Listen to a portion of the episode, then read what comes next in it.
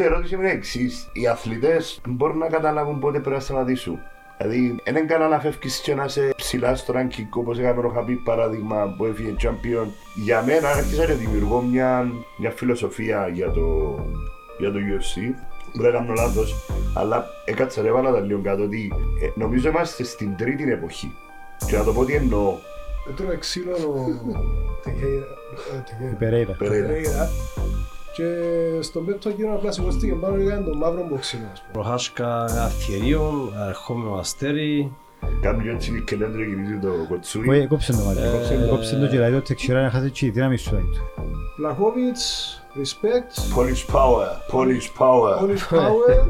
Ο Bryce Mitchell επίσης είναι φανατικός flat earther. Πιστεύει φανατικά και υποστηρίζει ότι η γη είναι επίπεδη. Δήλωσε το δημόσια. Οπότε μόνο για τον λόγο να βάλω την ανοιχτή.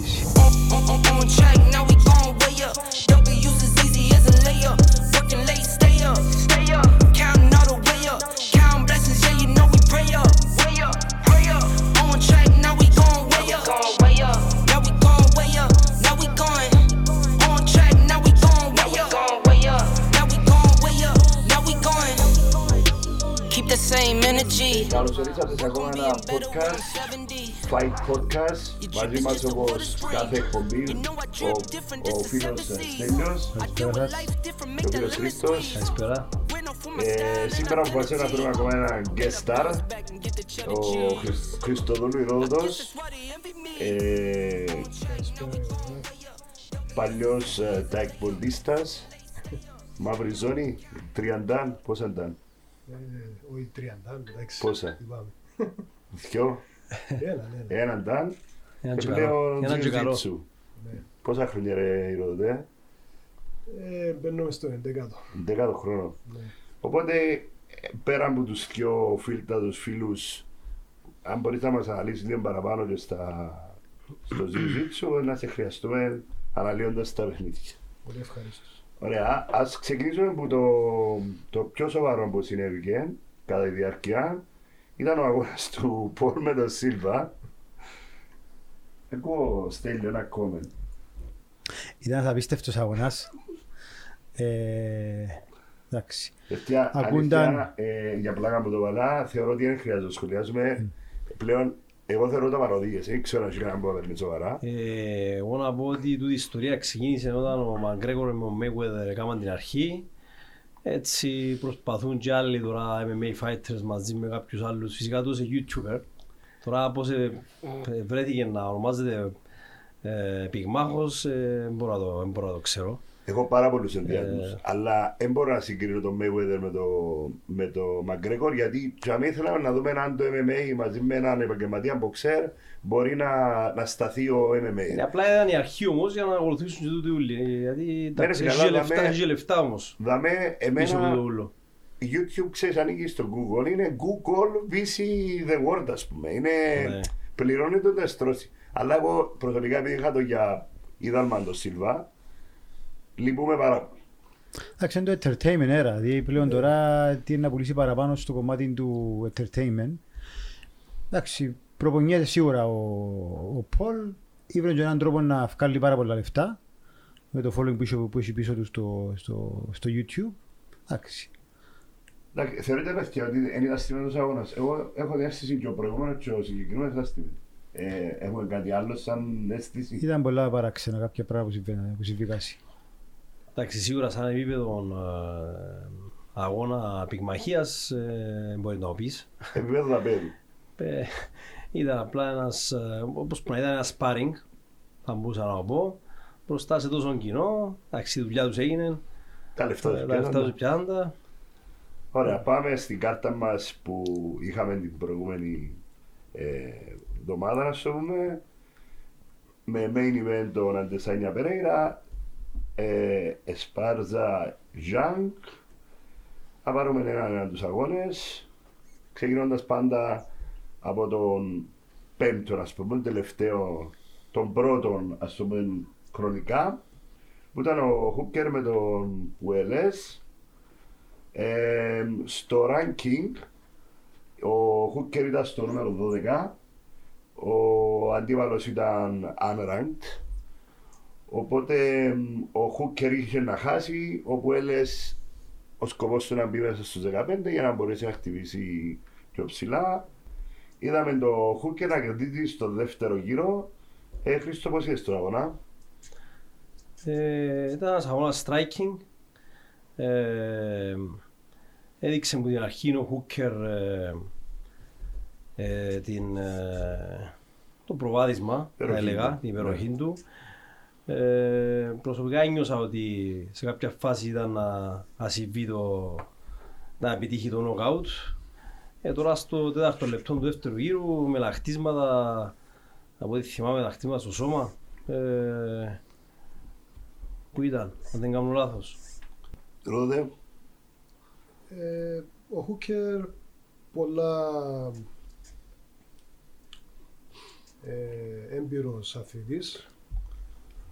Άλλος, όπως είπες, ένα ranked, οπότε το αποτέλεσμα ήταν κάτι που περιμέναμε. Εντάξει, απλά ο Hooker ήταν που αρκετά, αρκετά διαδοχικές ήττες. Ναι, ε... αλλά δεν εμ, πάβει όμως να έχει την, την εμπειρία, ας πούμε, που έχει μέσα στο γιου εφ σι, τρομερός αθλητής. Είχαν το για ερχόμενα αρκετά και ναι, τελευταία υπήρχε ναι, μια ναι, πτώση. Ναι, ναι. Νομίζω δώσαν τον αγώνα για να ανακαμψεί. Και, και εγώ θέλω τον καλό αθλητή. Τέλειο. Εντάξει, ήταν όπως είπε και εσύ, που διαδοχικές ήττες ο Hooker, οπότε ήταν η πλάτη του στον τοίχο. Ε, εντάξει, εκμεταλλεύτηκε την ευκαιρία με έναν πιο χαμηλού ranking αντίπαλων και πήρε την νίκη. Ωραία, περάσω στο επόμενο αγώνα. Ε, εντάξει, προσωπικά πάλι έμπουν τους αγώνες που Ε, είδαμε και τις προηγούμενες κάρτες, τις προηγούμενες εκπομπές, όπως το Ferguson, άτομα που στην δύση τους, όπως ο Frankie Edgar, που εντάξει είναι ένας, ένας σύμβολος για το γιου εφ σι.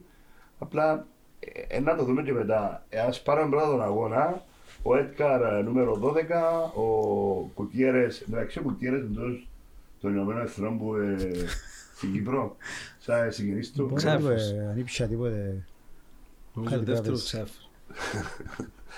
ε, όπως είπαμε στο νούμερο δέκα, δώδεκα ο Edgar, ο Gutierrez unranked. Ε, εντάξει, είδαμε έναν fly knee και έναν brutal knockout. Πέμα δύο σε λίγο σου φάνηκε ο αγώνας. Εντάξει, δυστυχώς ο Frankie Edgar είναι τα άτομα που ε, αργήσαν να επέρασαν το στην κορύφωση της καριέρας του και έμεινε παραπάνω καιρό από ό,τι έπρεπε.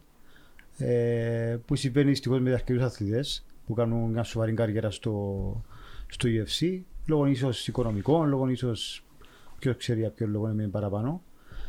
Ε, με αποτέλεσμα ένα αρκετά διαδοχικά νοκάουτ. Ε, και βασικά έγινε και όπου περιμέναν όλοι, ότι αν χάσει με τον τρόπο που έχασε. Ενώ δεν είμαστε εσύ και μετά έπρασε στο Χριστό, θέλω να ρωτήσω και κάτι άλλο. Σου φάνηκε ο αγώνας?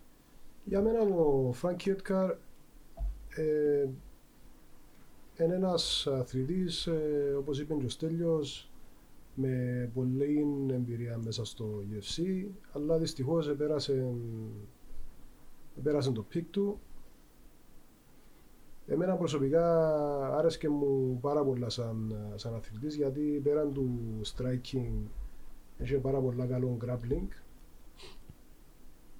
αλλά δυστυχώς στον τελευταίο αγώνα δεν κατάφερε, ας πούμε, να πάρει την νίκη, που θα ήταν ευχής έργο, ας πούμε, να επενδύουν την νίκη έστω και πάει στο τέλος της καριέρας του.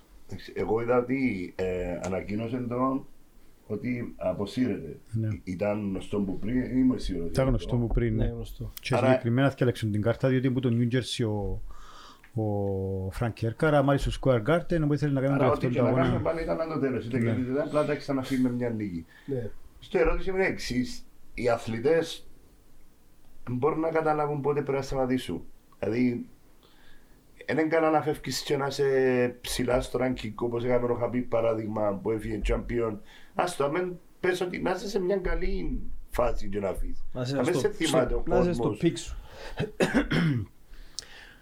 ε, σίγουρα ε, άμα βρεις τη δύναμη να φύγεις ε, την άλλη στιγμή, ε, το ιδανικό, όπως έγινε και με τον Khabib, αλλά τα παραδείγματα τα, τα πιο πολλά γέρνουν προς την αντίθετη κατεύθυνση. Δηλαδή ε, βλέπουμε πολλούς αθλητές οι οποίοι είναι στην κορυφή τους, ε, αρχίζει η πτώση και συνεχίζουν να παίζουν ακόμα γιατί ε, για διάφορους λόγους, ίσως, ίσως για, το, για το ποσό που πιάνουν μέσω των αγώνων, για τη φήμη που η οποία θέλουν να σταματήσει έτσι απότομα.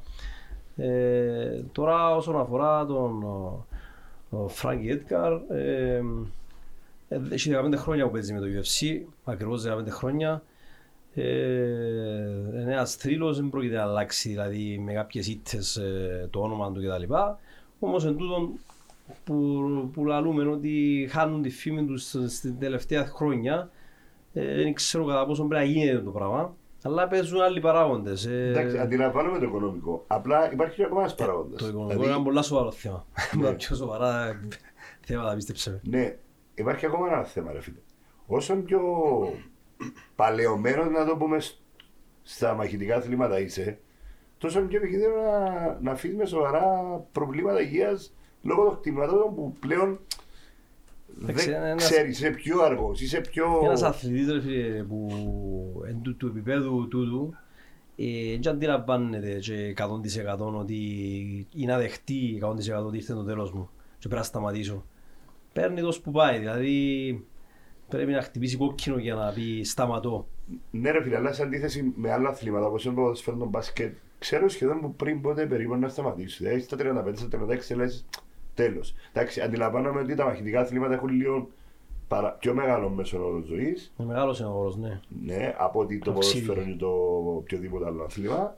Αλλά εντάξει, βλέπεις ότι μετά τα σαράντα, εκτός που τον Τεξέιρα, δεν κοιτάμε κανέναν άλλο. Εκτός που τον Ιωέρ Ρομέρο, σαράντα έξι.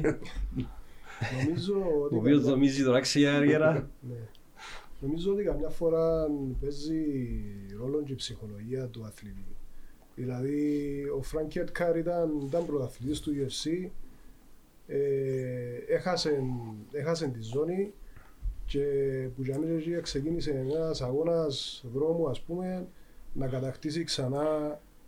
Την... Δέχομαι το, δέχομαι το. Έκαμε στην προσπάθεια στους απότυχες. Εξανάγαμε στην προσπάθεια στους απότυχες. Ναι. Κανεί ρε φίλε, αφού πλέον βλέπεις, για μένα άρχισα να δημιουργώ μια, μια φιλοσοφία για το, για το γιου εφ σι. Μπορεί να κάνω λάθος, αλλά έκατσα ρε βάλα τα λίγο κάτω ότι ε, νομίζω είμαστε στην τρίτη εποχή. Και να το πω τι εννοώ. Ξεκίνησε γιου εφ σι ένα και τα λοιπά, Jiu-Jitsu, Gracie και τα λοιπά. Μετά πέρασαμε σε μια φάση που ε, υπερτερούσε ο Παλαιστής. Ο wrestler. Ο wrestler. Και τώρα νομίζω φτάσαμε σε μια, εννοείται σε μια εποχή που είναι πιο overall. Με, με αρκετά δείγματα κάτω πάλι που είδαμε σε στυλ Khabib και τώρα είμαστε περίπου στο τρία κόμμα δύο που άρχισε και ε, είναι η δική μου άποψη και να σας πω παρακάτω γιατί να δούμε κάποιες καρτές ότι να έχουν υπεροχή οι, οι overall plus striker ας το πούμε. Είναι η δική μου αίσθηση. Οπότε αν σκεφτείς ο Edgar ε, ε, λίγο στο προηγούμενο version. Είναι εν, εν, μια δική μου σκέψη που νομίζω είναι σωστό γιατί αρχίζουμε και βλέπουμε ότι ξεπερνούνται οι, οι μόνο παλαιστές. Ναι, φεύγει, κορμί, ερεύγει. Πέρασε η γενιά του, εντάξει, ε, δεδομένο του. Ήταν, ήταν ας πούμε... Εντάξει, άμα δείτε τον αγώνα τούτον, takedowns μηδέν, άσχεδο επίγαινο στα μέσα περίπου του δεύτερου. Έτσι, να δούμε και το main event που ήταν το πιο... Total strikes αρκετά, significant strikes. Εφόσον ο Edgar έφυγε, να δούμε λίγο τι κάνει ο ξάδερφος του διαπραγματευτή των Ηνωμένων Εθνών. Έχει ένα μεγάλο streak νικών. Βλέπουμε ότι έχει πέντε νίκες συνεχόμενες. Εντάξει, ξανά τύχε να το δω, να μην γράφει win. Και τελικά, άμα δεν γράφει εννοείται δεν τρώω, απλά εννοείται ένα λάθος του γιου εφ σι. Οπότε έχει πέντε συνεχόμενες νίκες, μια ισοπαλία και μετά ακόμα τρεις. Είναι αθλητές άγνωστοι στην ουσία. Αλλά ρε φίλε, εντάξει, μιλάς για οκτώ νίκες πλάς μια Ισομαλία. Σωστό, αλλά το, το επίπεδο του συναγωνισμού σίγουρα δεν μπορούν να κάνει που να δείξει πόσο. Ε, ε, ναι, ήταν ένα ραγκ, αν σκεφτείς, και ήταν ο Edgar στο νούμερο δώδεκα. Οπότε θεωρητικά να πάει στο δώδεκα. Και δεν τώρα αρχίσει να πιάνει αγώνες πάνω του. Οπότε είναι ένα, ένα prospect που να δούμε στο μέλλον. Και κάτι άλλο να πείτε για τον αγώνα. Στο καλό, Frankie Edgar. Όμως πάει, στο καλό να πάει. Καλός πολίτης. Ευχαριστούμε. Πάμε στο επόμενο αγώνα που θεωρώ ότι ήταν από τους πολλά όρους αγώνες της κάρτας. Ε, Dustin Poirier, Michael Chandler. Αφού είπες ότι σου αρέσκει ο Chandler. Ναι, είπα ότι μ' αρέσκει, αλλά ο αγώνας ήταν ενδιαφέρον. Καλό παιδί. Να εξηγήσω γιατί μ' αρέσκει και να το δείτε, γιατί πάντα προσπαθώ να κάνω ένα point. Σαν αρέσκει δηλαδή ο χαρακτήρας του ανθρώπου, ήταν που... Σχεδόν όσοι ήρθαν από άλλες διοργανώσεις, κανένας είναι κουτσής. Κανένας. Μάλιστα. Συμφωνούμε τώρα. Συμφωνούμε. Σιεμπάνκ. Σιεμπάνκ πήγαν να πει τσίπες τώρα, εντάξει. Ο φίλος μας ο Γκρουμάλης, πώς το λέμε, ο... Ο Ben Askren. Ο Askren. Έφυλε, ήταν υποτίθεται μεγάλο potential. Ο Askren αν έρχεται στο πικ της καριέρας του, σήμερα ήταν πολύ... Μπας μέσα στο γιου εφ σι, ήρθε μπρος στο τέλος. Είδες αγώνες τους στον Bellator, που ήταν προαθλητής. Ήταν απίστευτος ο wrestler. Ήταν απλά wrestling, takedown και ground and pound. Εννοείται ότι είναι μια σοβαρή διοργάνωση, αλλά εντάξει, στη συγκεκριμένη κατηγορία νομίζω ήταν παντελώς εκτός ρε φίλε. Και είδαμε ότι δεν κατάφερε να κάνει κάτι. Χρονικά θεωρώ ότι ήταν πολύ αργά στο γιου εφ σι. Πρέπει να έρχεται πολλά πιο γλυκά. Και το ίδιο αντίστοιχα, αντίστοιχο παράδειγμα του Santos. Ότι ήρθε με τα καλύτερα protection, mm. ότι είναι και να το δείτε παρακάτω ότι ε, Poirier, να δούμε πρώτα απ' όλα, ε, νούμερο δύο, δεκαπέντε έξι, ε, συγγνώμη, είκοσι οκτώ επτά, ε, με δεκαπέντε με knockout, που αντίστοιχα ο Poirier, ρε φιλέ, είναι ένας από τους πολλά αγαπημένους μου αθλητές. Ε, πέραν το ότι έδερε τον McGregor, ε, βλέπετε ότι είναι ε, ε, πολλά σταθερός σε αρκετά πράγματα. Ε, έχασε με τον Ολιβέιρα, εννοείται που έκαμε για τη ζώνη, ενίκησε δύο φορές τον McGregor, τον Hooker, έχασε ξανά που ήταν η ευκαιρία του με τον Khabib για τη ζώνη και μετά που είχαμε και πέρα νομίζω μόνο νίκες. Εν έβαλα τις πιο κατόπλα, έχει αρκετές νίκες. Ε, Σε, αντίθετο, σε αντίθεση με τον Chandler που είναι στο νούμερο α, πέντε, αν δεν κάνω λάθος. Ναι, νούμερο πέντε. Δεστιά, εδόθηκε του αγώνας με τον Hooker. Εν τω μεταξύ ο Hooker ενώμαν και πράγμα στο τέλος. Αυτά δεν ήταν όλοι ρε φίλε στο τέλος. Ναι, αλλά εσύ κοιτάτε πήγαμε πέντε γύρους με τον Poirier. Ναι, επειδή με τον Ολιβέιρα, έχασε, έχασε με τον Γκέιτσι και ποιον έδερε, τον Φέρκισον ρε φίλε, που θεωρητικά είναι η περίπτωση του Edgar. Ναι, ναι. Άρα δεν έχουμε δείγματα γραφής του Chandler στην κατηγορία. Με τους δύσκολους αντίπαλους έχασε. Ε, ήταν ακόμα με έναν άλλον δύσκολο αντίπαλο και πάλι έχασε. Τελείωσε ένα σοβαρό αγώνας. Ε, χωρίς να πω ότι ο συγκεκριμένος αγώνας δεν ήταν ανταγωνιστικός. Ήταν το Fight of the Night νομίζω, ο αγώνας τούτος. Εντάξει, νομίζω όλοι περιμέναμε να γίνει ένας αγώνας ότι ήταν πάρα πολύ ξύλος στην ουσία και οι αθλητές είναι moving forward, δεν κάνουν βήμα πίσω. Έναν dog fight. Εξηγήθηκε πάρα πολλά δυνατά ο Chandler. Ένα στοιχείο που ακούω τελευταία στο podcast του Chelsea είναι ότι ο τρόπος που παίζει ο Chandler, όλα τα χτυμάτα που βάζει, βάλει τα εκατό τοις εκατό δύναμη και δεν τον ενδιαφέρει αν θα χάσει ισορροπία, αν αυτόν πάρει άλλος κάτω, διότι ο Chandler. Ναι, εντός τον έμπα κάτω. Διότι εντός τον καλός wrestler μπορεί να κάνει recover από οποιαδήποτε θέση να τον πάρεις και να μπορεί να πιάσει ένα top position και να, ίσως να δικαιώσει τον αγώνα που είχαμε. Και όντως ε, ήταν όλα τα χτυμάτα που μπαίνουν, δηλαδή όλο το σώμα του μπαίνουν στα χτυμάτα. Και όντως δούλεψε ως ένα σημείο, έκαμε ζημιά στο πρώτο μέρος του, του πρώτου γύρου. Ε, στο πορεία περάσουν πολλά χτήματα ώσπου κάπου στο, προς το τέλος, προς τα μέσα του πρώτου γύρου είχαμε reversal ο πορεία και τελειώσαν πιο δυνατά τον αγώνα και νομίζω θεωρώ και στην κάρτα στη βαθμολογία είχαν πάρει και το, το γύρο με δεκαεννιά. ε, Δεύτερο γύρο, πάλι συνεχίστηκε με το ίδιο μοτιβό. Ναι. Και εντάξει, έγινε ένα σκράμπολ, πιάσε το έδαφος και κατάφερε ο Πόρη να τον τελειώσει με, με Rear Naked Choke. Πιστώ, ε, είσαστε εσείς διδασκαλοί, δεν μπορώ να μπαίνω στη δουλειά σας, αλλά που τη δική μου εμπειρία με την ποιμαχία, ο δάσκαλος έλεγε ότι δεν πρέπει να φεύγεις πολύ τη δύναμη σου. Πρέπει να φεύγεις χαλαρός και να καταλήγεις στο τέλος, να χτυπάς με το φόρτο του σώματος. Το μου προστέλειος ότι και εγώ έχω τέσσερις ότι μπαίνει πολύ τη δύναμη χωρίς να το ελέγχεις.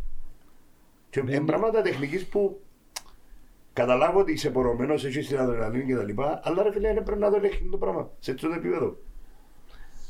Ε, ο Chandler είναι κάνει το συχνά του τον, αλλά πολλές φορές μπαίνει με όλη του δύναμη, ξεκινά με striking και καταλήγει σε takedown.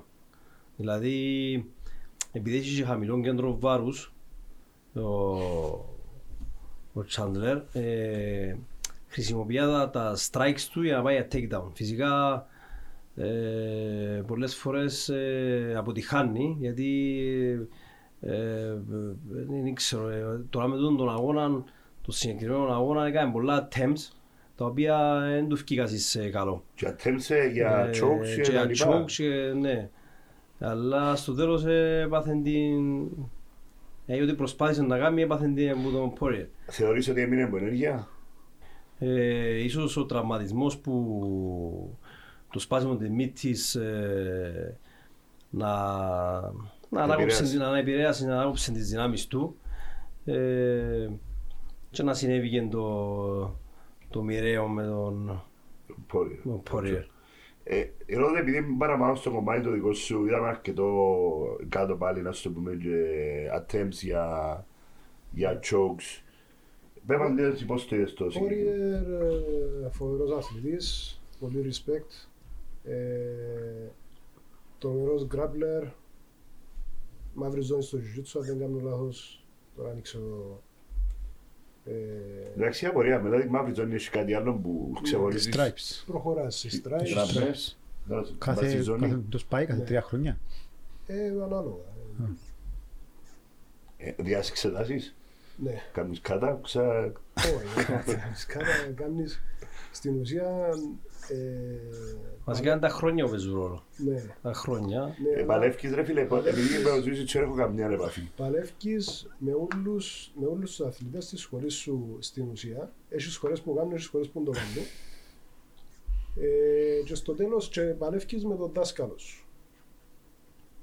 Και επίσης σε διάφορους, σε διάφορες, δοκιμάζεις σε διάφορες τεχνικές. Δηλαδή να σου πει κάμω escape ας πούμε όταν σου άλλος σου πιάσει την πλάτη ή κάμω escape που το mount ή δείξε μου τον τάδε πνιγμόνα ας πούμε.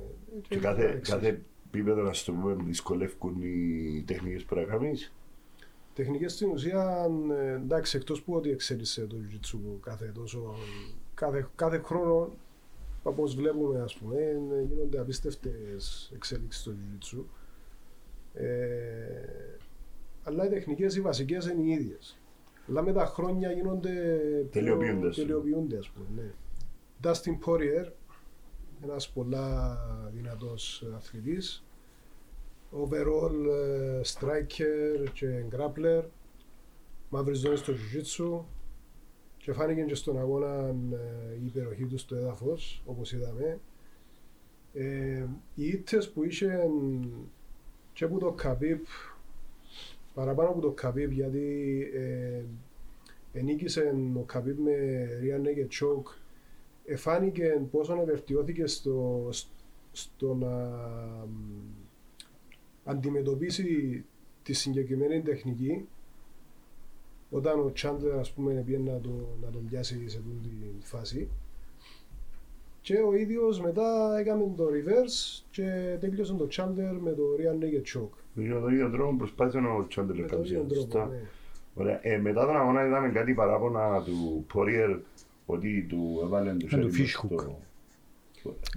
Fish Hook ονομάζεται δηλαδή.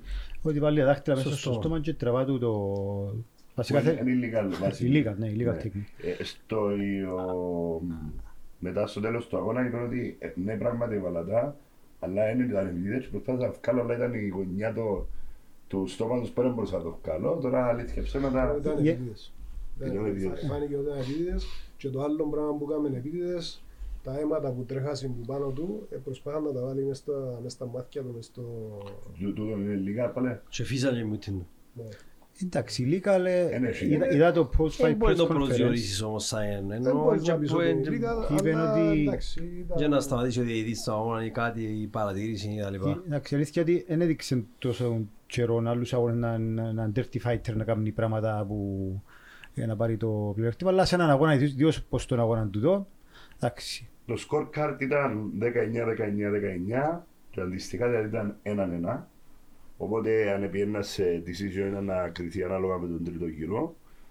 Ε, ήταν ένας πολλά entertaining αγώνας. Εντάξει, απλά η άποψη μου για τον Chandler συνεχίζει την ίδια, ότι δεν έκαμε κάτι στην κατηγορία ακόμα που να αξίζει το respect να είναι και πάνω που είναι. Δηλαδή νούμερο πέντε παιδιά δεν ήταν μόνο το Hooker και το Ferguson.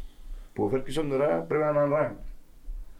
Ε, απλά το τον το σχόλιο, τίποτα άλλο. Εν παίρνω κάτι που το Chandler δεν είναι το στυλ του παίκτη μου αρέσει και εξηγούστα. Εντάξει, ο λόγος που έστω στα rankings είναι ότι ήρθε από έναν άλλον... Πώς γίνεται ρε φίλε, δηλαδή αν λίγο έρχονται πρέπει να παλέψουν τον Άρτον προς τα πάνω. Ο συγκεκριμένος δεν πήγε top πέντε. Επειδή ήταν πρωταθλητής γι' αυτό. Εντάξει, ο Pereira ήταν πρωταθλητής στο Glory, δύο φορές. Ο Pereira ήταν πρωταθλητής στο Glory.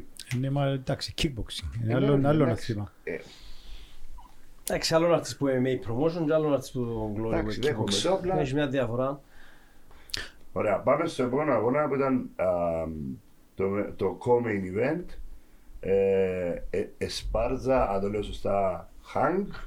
Είχαμε πει περασμένη φορά ότι η Esparza η προαθήτρια είναι πάρα πολλά καλή grappler, πάρα πολλά καλή wrestler. Ε, είχαμε την γνωρίσει με τον Χρήστο στο, ε, στο Black House. Είχαν πάει το δεκαεννιά προπόνηση. Η Zhang Weili είχα πει ότι είναι πολλά πιο ολοκληρωμένη σαν ε, πιο ολοκληρωμένη mixed martial artist σε όλα τα στοιχεία του εμ εμ έι. Και είπα ότι η εύκολα ή δύσκολα είναι να νικήσει τον αγώνα. Ε, πάρα πολλά εύκολα νίκησαν τον αγώνα, έδειξαν και πάρα πολλά καλά στοιχεία, πέραν το ότι είναι πολλά καλή striker, έδειξαν πάρα πολλά καλά στοιχεία στο βελτίωση στο grappling της. Ε, έκαμε reversa στο, στα takedown της Esparza, πέρασαν πάρα πολλά χτυπήματα ε, και με το τότε κατάφερε και στο δεύτερο γύρο να τελειώσει, να κάνει submit την, την Esparza ε, με Rear Naked Choke ε, και που είχαμε μιλάμε πριν εκτός το, εκτός το καμερό ότι η Zhang Weili κάνει προπόνηση τα τελευταία καιρό με τον Henry Cejudo που είναι Ολυμπιονίκη στο, στο wrestling, πραθής του γιου εφ σι και έδειξε να κάνει τρομακτική βελτίωση στον grappling της, το πράγμα που φάνηκε στον αγώνα τούτου. Χριστό. Ε, σε τον αγώνα ε, δεν περίμενα κάτι διαφορετικό, εγώ προσωπικά. Ε, η Zhang Weili καθώς ε, σαφώς ε, ανώτερη στον αγώνα. τριάντα επτά significant strikes, έξι κάρλα, πολλή διαφορά. Ε, επίσης είχε και submission uh, attempts η Zhang Weili. Εντάξει, ε, ήταν επόμενο, ήταν καθαρή υπεροχή υπέρ της Zhang. Η Ρόδη πώς φάνηκε ο αγώνας. Εγώ να πω ότι κάθε φορά που κερδίζεται ένας αγώνας με τέτοιον τρόπο, χαίρομαι. Γιατί δείχνει, ας πούμε, εκτός του πέραν του striking, ότι υπάρχει, υπάρχει και το έδαφος, ε, το οποίο αν κάποιος αθλητής πραγματικά δουλέψει τις τεχνικές του και τα takedowns του, και μπορεί να παρουσιάσει έναν πολλά καλό παιχνίδι του είδους που, που είδαμε, ας πούμε. Αν και η Esparza προσπάθησε να κάνει, να την πάρει κάτω την Young, πολλές φορές κατάφερε να κάνει πολλά καλό take down defense και στο τέλος, αφού καταλήξα στο έδαφος, να κερδίσει τον αγώνα με Rear Naked Choke, πάλι συναντούμε το, συναντήσαμε το πολλές φορές στην καρτά. Ε, και να δείξει την αρδιότητα της. Φυσικά έδειξε ότι η Zhang ήταν, είχε πολλά παραπάνω όρεξη, να το πω, ας πούμε, πώς, πώς, πώς παραπάνω motivated, ενέργεια. ενέργεια για να νικήσει τον αγώνα. Ε, ήταν και πρώην πρωταθλήτρια, ήθελε να πιάσει τον τίτλο πίσω και έδειξε το σύντον αγώνα. Ωραία, πάμε και στον πιο συναρπαστικό αγώνα, παιδιά, η αλήθεια να είμαι fair, έχει αρκετό καιρό να δούμε έτσι καλό αγώνα, είναι η δική μου η άποψη. Ε, το main event, Adesanya, Pereira, πάλι είναι η άποψη ότι δεν μ' αρέσει, και όπως σας είπα παιδιά ότι δεν μ' αρέσει στον Adesanya είναι ότι ενώ ήταν τόσο πολλά θεαματικός πριν πάρει τη ζώνη, μετά που πήρε τη ζώνη ξεκίνησε να είναι πολλά συμβατι... συγκαβατι... συγκαταβατικός και να προσπαθεί να παίζει πολλά μετρημένο παιχνίδι. Καταλαβαίνω το, είσαι ο πρωταθλητής, δεν θα διατηρήσεις τον τίτλο σου, αλλά ρε φίλε, στην τελική it's all about entertainment. Πρέπει να διασκεδάσεις το κοινό σου. Εντάξει, χορεύκει πριν να μπει μες στο οχτώ. Ε, μετρά ρε φίλε, ας πάει να κάνει με την παντόρα χορευτικά, άμα θέλει. Παρ' όλα αυτά, για να είμαι fair, ε, τον Περέιρα δεν τον είχα στο φακό των κοντινών να τον ξέρω σαν αθλητή. Ε, ε, που μου είπετε στις προηγούμενες εκπομπές, ξεκίνησα να παρατηρώ καλά και η αλήθεια έπαθα αιμονή. Δηλαδή, ε, α, αρέσει μου, αρέσει και μου υπερβολικά και αρέσει και μου η ιστορία που να πω και με μερικά, μερικά πράγματα παρακατώ. Ε, εγώ έχω την αίσθηση ότι ήρθε για να μείνει και να μείνει για πολύ καιρό και συνδυάζει τούτο που σας είπατε πριν. Είναι το έρα τρία κόμμα δύο overall αθλητής με κυριάρχον το strike του.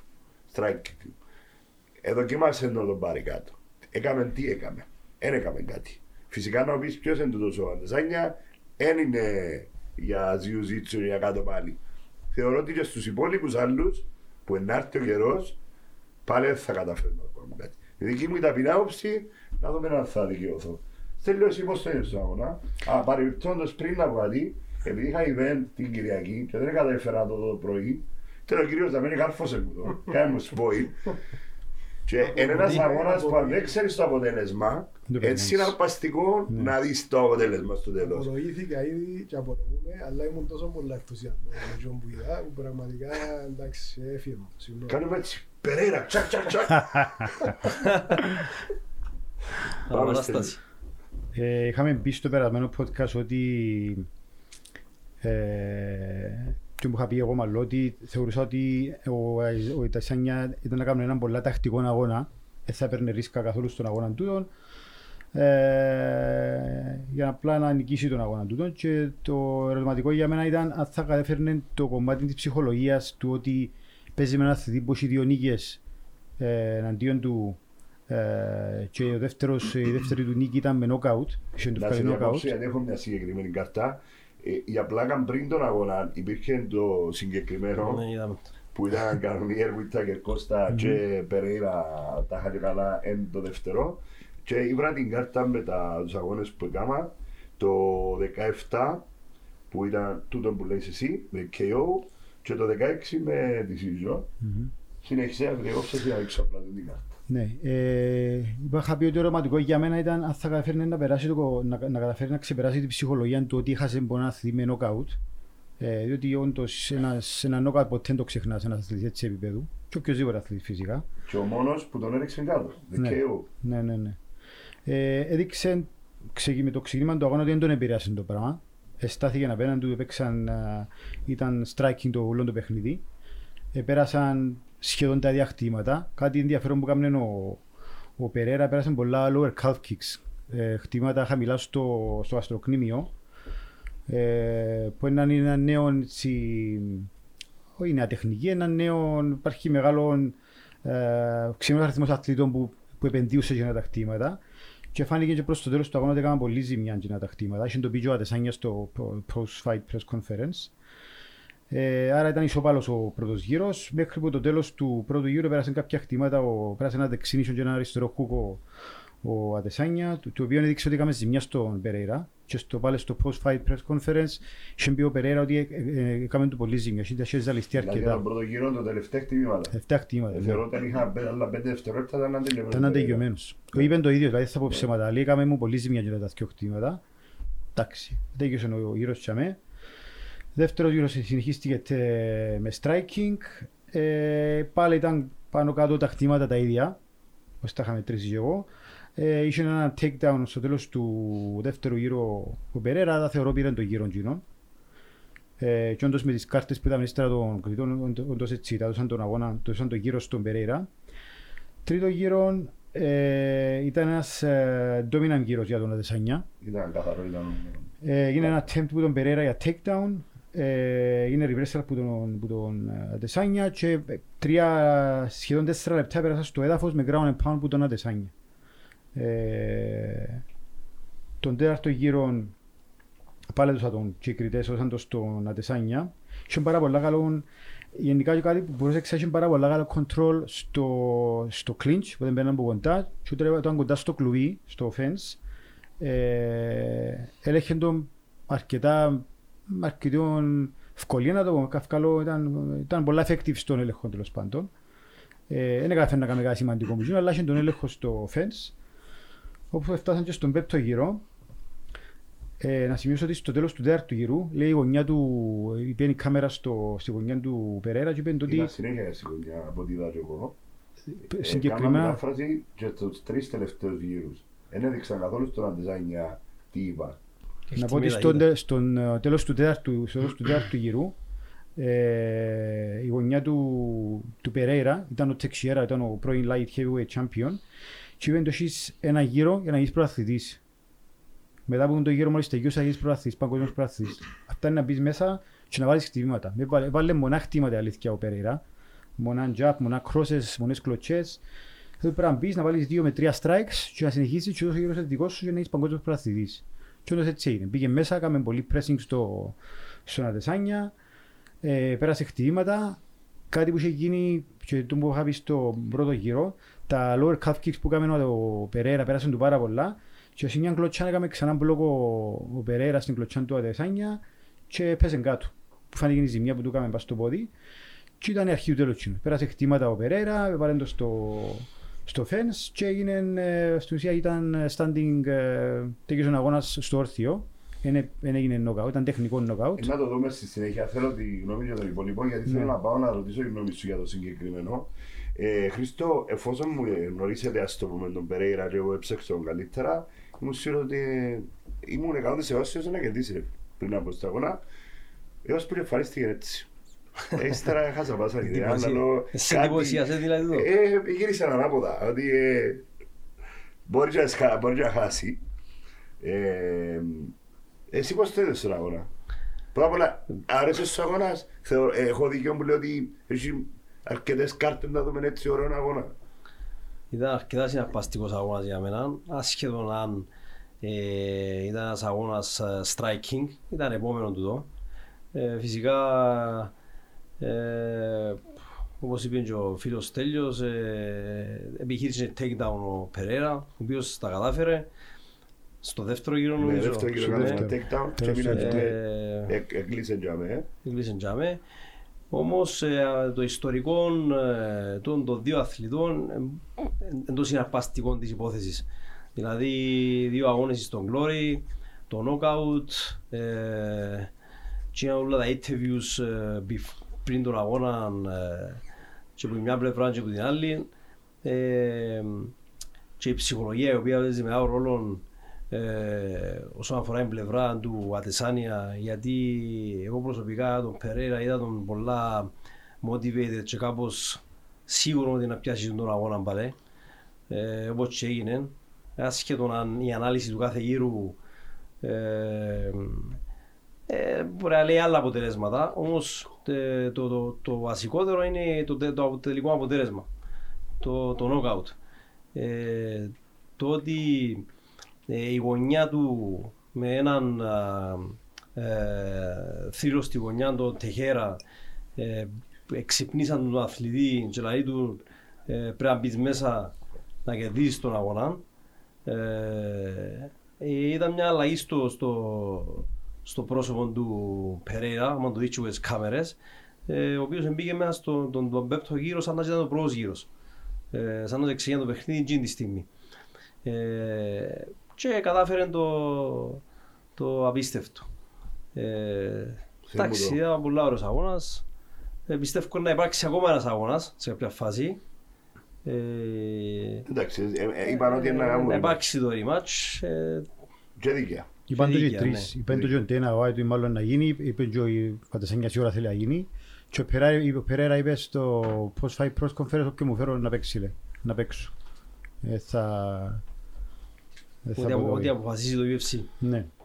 Εντάξει, δάμε ο Ηρόδος δεν πρέπει να μιλήσει γιατί έρχεται Jiu-Jitsu ο αγώνας.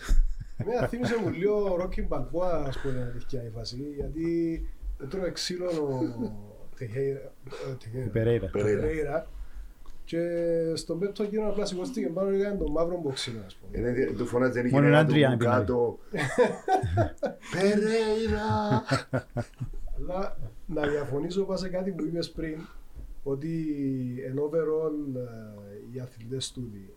Εγώ πιστεύω ότι καμία σχέση. Είναι και εγώ καθαρά strikers και έχουν απλά έδειξε λίγη ανωτερότητα ο Adesanya στο έδαφος και ο Pereira καθόλου, ας πούμε. Δηλαδή δεν έχει ιδέα ο άνθρωπος. Ε, έτσι, έτσι το κατάλαβα εγώ, ας πούμε. Ωραία, ε, δική μου άποψη. Θεωρητικά υπάρχουν τρία μέρη. Πάνω πάλι, ας πούμε striking, συγγνώμη, πάλι και Jiu-Jitsu, συμφωνούμε. Είμαστε όλοι συμφωνοί, ναι. Σωστό. Okay. Ωραία. Θεωρώ ότι φτάσει σε έναν επίπεδο που απλά κάνουν takedown defense, δηλαδή απλά προστατεύουν το να μέσα σε πάρει κάτω, εντάξει, για να μπορέσεις να μείνεις πάνω να κάνεις strike. Sprawl and brawl. Οπότε, ε, ε, εν τω είναι δική μου άποψη, με θυκεύω στο βλέπω σαν θεατής, γιατί δεν έχω καμία γνώση που ζητήσω. Τούτο που κάνουν ο Adesanya ως τώρα βασικά. Είναι μόνο ο Adesanya και ο Jones το ίδιο και με τον Κορμίερ κατάφερε να πάρει μια φορά, δύο φορές. Θεωρητικά ο Κορμίερ έπρεπε να κάνει ό,τι ήθελε. Ναι, μα και ο Jones ήταν wrestler. Ναι, συμφωνώ. Έχει τα college του Κορμίερ. Ναι, απλά είμαι εδώ και ο Σόνεν Σόριον. Πήραν τον και κάτω ο Jones. Ναι, σε κάποια φάση. Ο Σόνεν είπε ότι οι άνθρωποι ήταν με το Glory Λιθιό, kickboxer, και κάτσαν στο γυμναστήριο να ασχοληθούν είτε με την μπάλη είτε με το Jiu-Jitsu. Δεν ξέρουμε τι ξέρουν. Δηλαδή δεν τους είδαμε. Εγώ θεωρώ ότι δεν είδαμε. Μιλώ για το κομμάτι του ότι όταν πήγα στο έδαφος ήταν πολλά εύκολος ο ελεγχός που είχε ο Adesanya πάνω στον Pereira και απλά έδειξε, έδειξε αδυναμία στο να κάνει άμυνα, να φύγει από κάποιο position και τούτο το πράγμα βασικά. Δεν το δέχομαι, γιατί στο... τρία λεπτά αν ήξερε κάτι καλύτερο ήταν να το αποδείξει. Θα έκανε κάτι, τρία λεπτά που τον είχε κάτι, ο Adesanya το Pereira. Άρα δεν υπήρχε υπεροχή στην κάτω που κανένα. Τώρα εντάξει ήταν πολλά, ε, ε, αλήθεια δεν ε, μπορώ να κρίνω γιατί δεν ξέρω, ε, ακούω τους commentator να λέει ότι ε, σωστά που τοποθετεί το, το point του, ε, καλά που κάνει το clinch κτλ. Δεν μπορώ να ξέρω αν είναι σωστά ή όχι. Το wow, το wow κάτω στο έδαφος. Ναι, αλλά θέλω να πω αν ο Adesanya ήταν κυρίαρχος κάτω, κάτι ήταν να το κάνει έτσι, θεωρητικά. Αλλά θεωρητικά ο Pereira να δω και παρακάτω πολλά, πολλά, πολλά πιο δυνατός. Ε, μα ήταν κυριαρχός κάτω. Απλά ο Adesanya, ναι, ήταν, ήταν κυριαρχός. Αφού να το κρατήσει κάτω, να κάνει κάτι. Επέρασε χτύπημα, τον τρίο γύρο πιάσαν τον με ground and pound. Γιατί πώς ήταν κυριαρχός. Μιλούμε για Jiu-Jitsu. Τώρα να κάνεις choke, να κάνεις κάτι που να... Εντάξει, είναι με εμ εμ έι, να χρησιμοποιήσεις τα στοιχεία που πρέπει να χρησιμοποιήσεις για να πάρεις το γύρο. Τι σημαίνει πρέπει να πάει για attempt. Κάτι που είχε γίνει πριν τον αγώνα. Ε, στα Wayne's, ο Pereira έχει χάσει έχει ευκαιρία για δύο ζυγίσεις.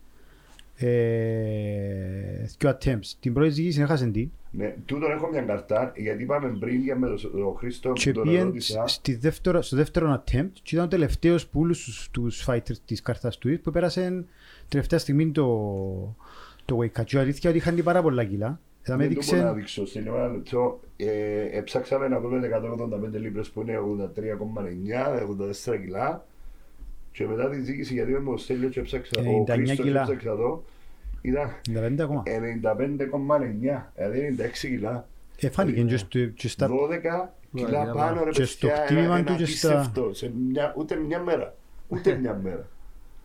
Εφάνηκε και στο μέθος που είχε σχέση με το Adesanya και στη βαρέα των χτυμάτων του. Το θέμα, Αδι... είναι, το θέμα είναι πόσο είναι να αντέξει να, να κάνει το weight cut. Σωστό. Αν μπορέσει να μείνει σε αυτήν την κατηγορία. Δύσκολο. Εγώ θεωρώ ότι τον που λες ότι ε, οι αθλητές πλέον τώρα ότι απλά για πιάνουν τους, τους πιο συγκεκριμένους αθλητές. Ο, ο, ο Adesanya παίξει και με γκράπλες, καθαρούς γκράπλες. Παίξει με Ρομέρο, παίξει με τον... Ε, Πολοκώστα. Παίξει με και άλλους γκράπλες και άλλους wrestler.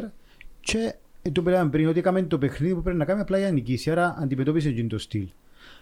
Ε, θεωρώ τώρα ο, ο Περέρα με τον που απόδειξε, ε, με τον που έδειξε, συγγνώμη, ότι στον, δηλαδή έχασαν, τέσσερι, έχασαν τρεις γύρους καθαρά. Δηλαδή πέρα από το δεύτερο γύρο, έχασαν ε, τρεις γύρους. Το σκάρ, το σκάρ. Άρα ε, πως, πραγματικά δυσκολεύομαι να, να καταλάβω πώς μπορεί να κάνει κάτι με τον που έδειξε ενός τώρα. Ε, πώς μπορεί να, να, να κερδίσει κάποιον άλλον αγώνα με κάποιον άλλο που είναι πολύ καλό στο grappling. Ε, διότι έδειξε ότι είχε πρόβλημα στον grappling, όπως είπε ο Ερόδοτος. Δεν έδειξε στοιχεία κάτι να υπερτεράει, έστω βασικά στοιχεία να μπορεί να, κάνει, να σοφαρίσει τον το grappling του Adesanya. Να πούμε ότι μετά τον αγώνα προκάλεσε τον Τσιμάεφ. Εντάξει, παιδιά, να τα δούμε. Να τα δούμε. Αλλά στην προκειμένη περίπτωση λέει πάντα το γιου εφ σι κάθε γύρω ξεκινά στάνταρ. Για να πάεις κάτω πρέπει να το ρίξεις κάτω. Οπότε θεωρητικά ο Pereira δείχνει στην κατηγορία να ο καλύτερο striker από όλους.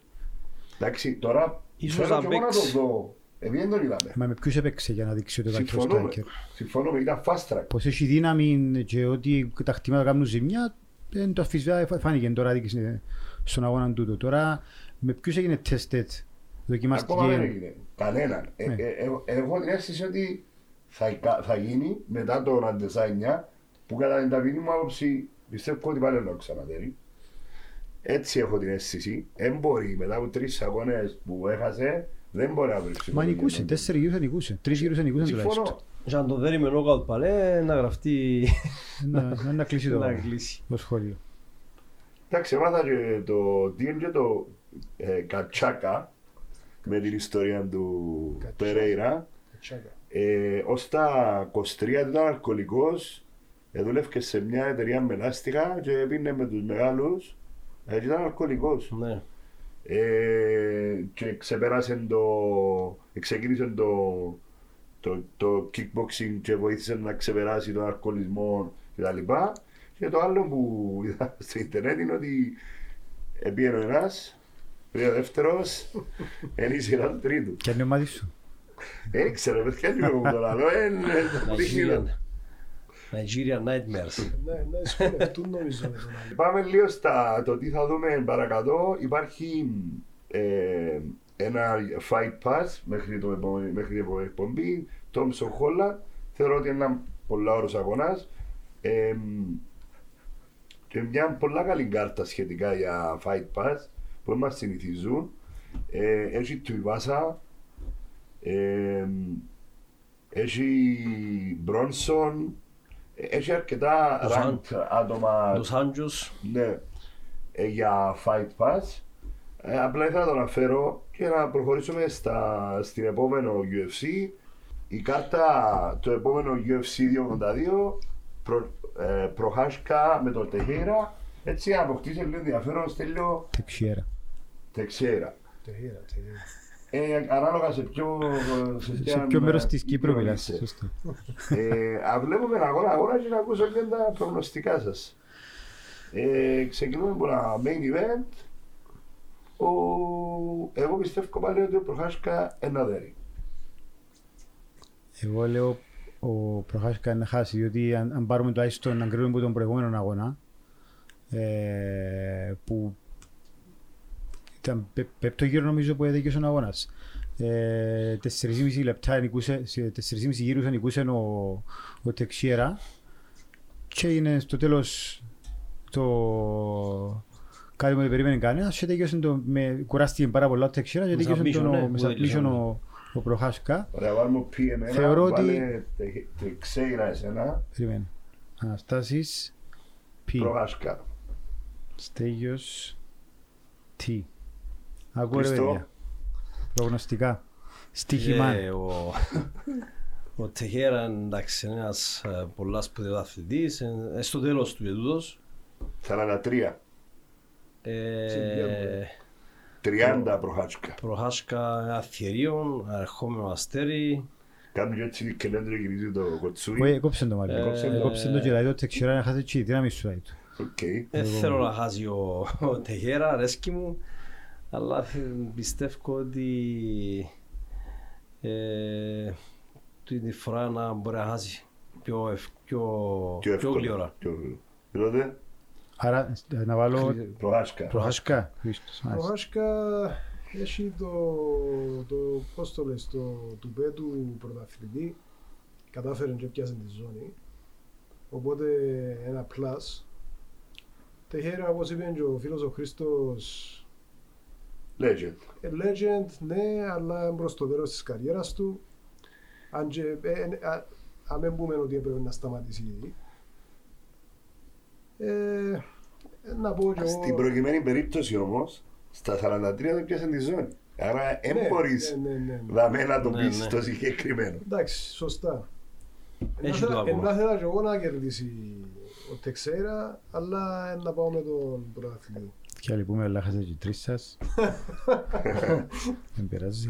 Δεν πειράζει. Ωραία. Ποιος που παίζουμε με ριάλια. Ο επόμενος αγώνας, που θεωρώ ότι είναι κάτι αντίστοιχο με εκείνο που είδαμε στο main card με τον Adesanya, είναι ο Błachowicz με τον Αλκαλάεφ, που δεν ξέρω αν τον παρακολουθεί τον Αλκαλάεφ. Είναι υπογένειος, είναι από τους Τακιστάνο κατάσταση, αλλά είναι striker. Striker ορκής όμως.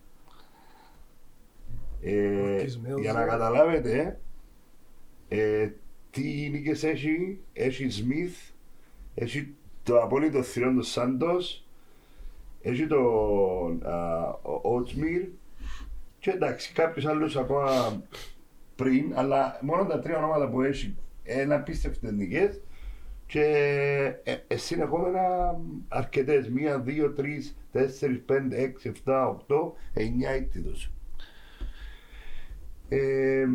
Με τον Błachowicz να έχει την ήττα από τον Τeixeira και την νίκη την προηγούμενη που ήταν με τον Adesanya που προσπάθησε να πάρει το, τη δεύτερη ζώνη. Ε, Ευτυχία πιστεύω να πάω υπογένειο και πιστεύω να το σηκώσει. Δηλαδή ε, ένα, έναν επόμενος αγώνας για ζώνη και να την πιάσει. Οπότε βάλουμε... Έτσι είναι τα θέση. Νούμερο δύο λογικά. Νούμερο δύο. Άρα, Ankalaev. Ωραία, ερώτηση, δεν μου νομίζεις. Να πω και εγώ με τον δικό σου, τον υπογένειο, αν και δεν τον έχω παρακολουθήσει ιδιαίτερα, είδα κάποια στιγμή ότι και ο άνθρωπος φαίνεται... Legit. Φαίνεται legit και φαίνεται και εντέρας, ε, φοητσάρικος άνθρωπος, ε, εντάξει. Błachowicz, respect. Polish power, Polish power. Polish power, αλλά πιστεύω να δυσκολευτεί. Χρήστο. Να πιστεύω να του πει ο Ankalaev Dagestan power. Dagestan power, let's go. Άρα που τα γράψεις τσαβέ, η απάντησή σου. Νομίζω να συμφορίζουμε και στο... και τέσσερις μας δάμε. Ωραία, πάμε στο... Πάμε στον Μπόρις Τζόνσον, τον Πάτι Πίπλετ, Τζάρετ Κόρτον. Ευτυχία, εν καρικατούρα, εν ξέρω, αλλά αρέσκει μου. Ο Πάτι. Ναι. Πουλά ρε φίλε, πουλά.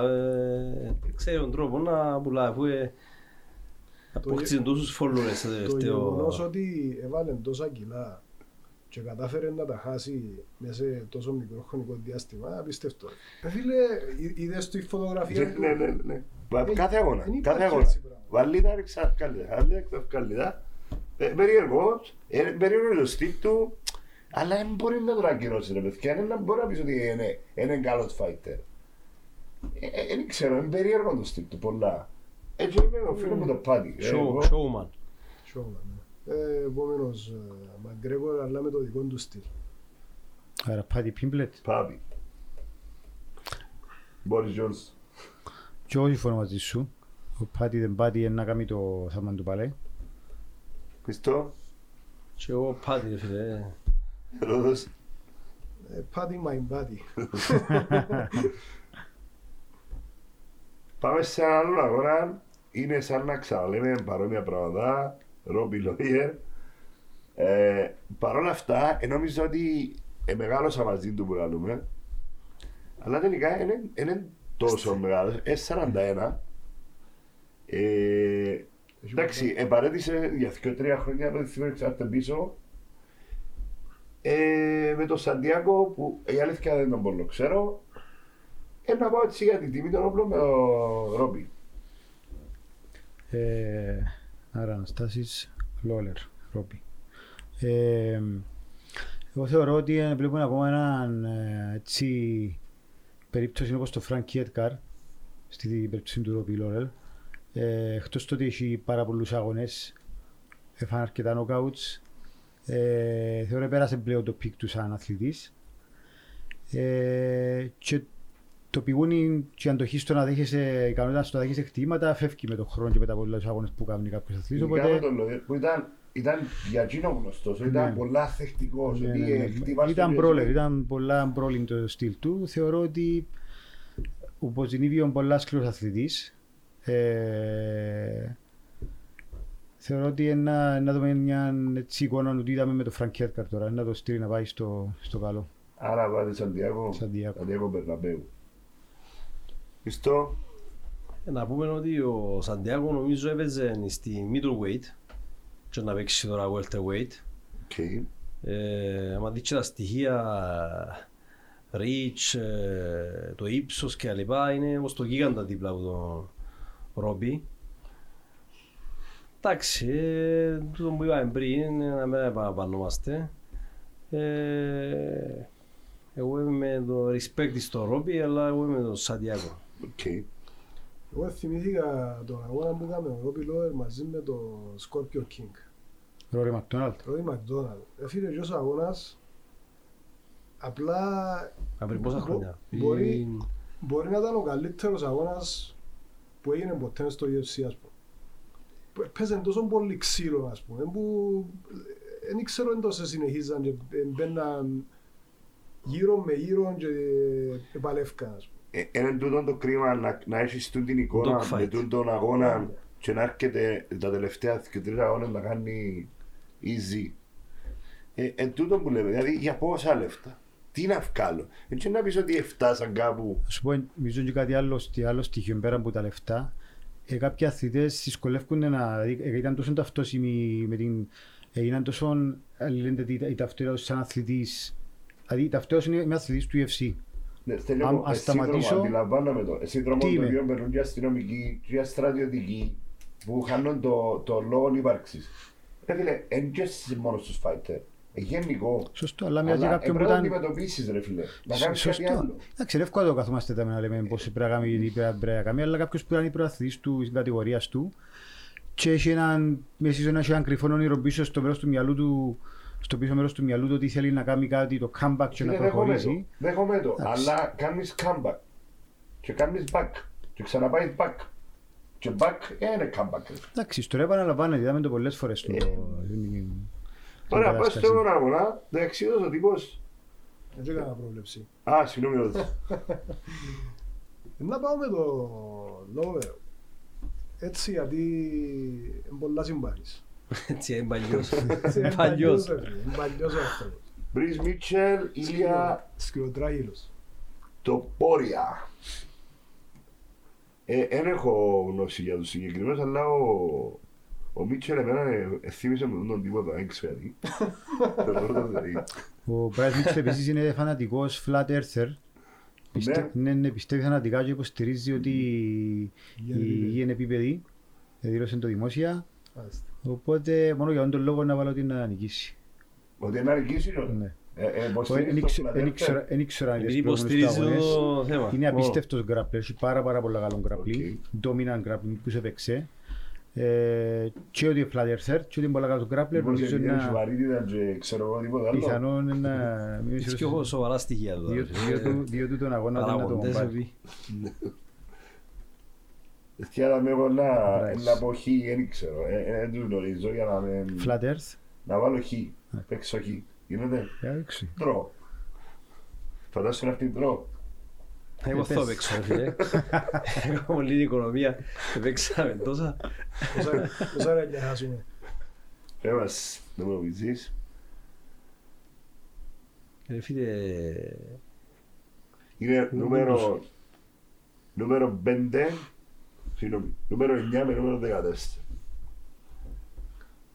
Πρέπει να πούμε κάτι για... Έτσι για το ειδικό νόμο. Επειδή είμαι Γερμανών εγώ, επειδή μου είχε Γερμανία.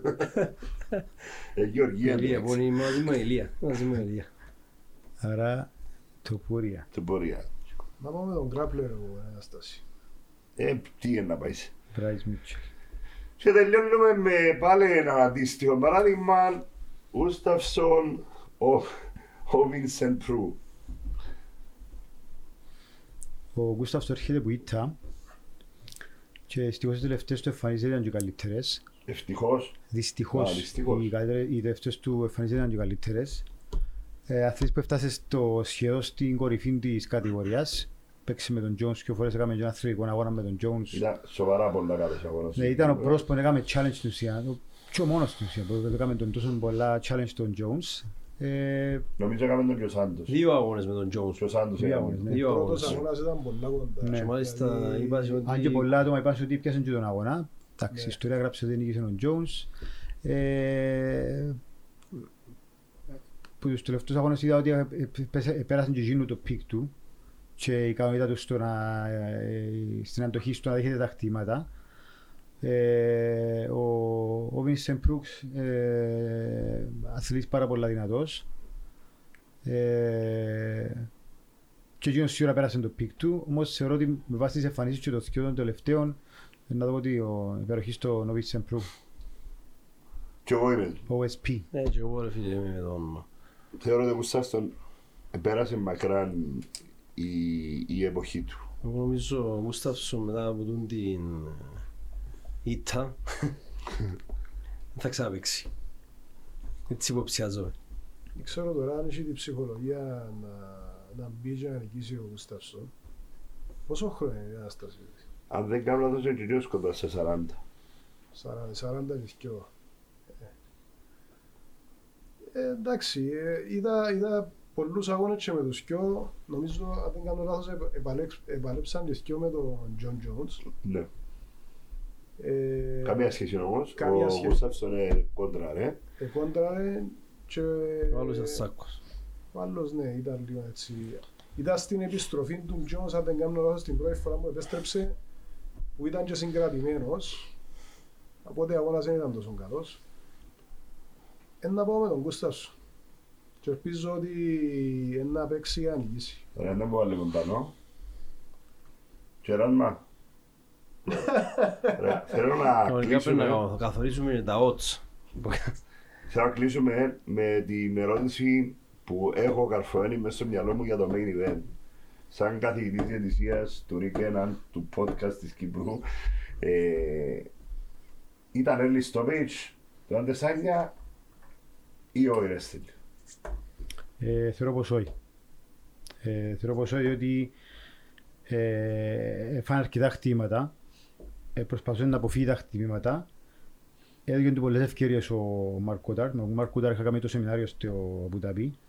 Ε, σημείωσε ότι πέρασα την εξέταση και είμαι πλέον ε, εμ εμ έι judge κάτω από το γιου έι ι Federation. Ο Αραβικό Εμμυράτων. ε, θεωρώ ότι ήταν, καλό, ήταν, ήταν σωστό το στόπες. Διότι έδωσε του ευκαιρίες να... Ομάδα είχε χτυπημένο αθλής, λέει το διαιτής, να κινηθεί, να δείξει κάτι, να δείξει μια ευθυνάμια, όχι απλά ότι τρώει τα χτήματα.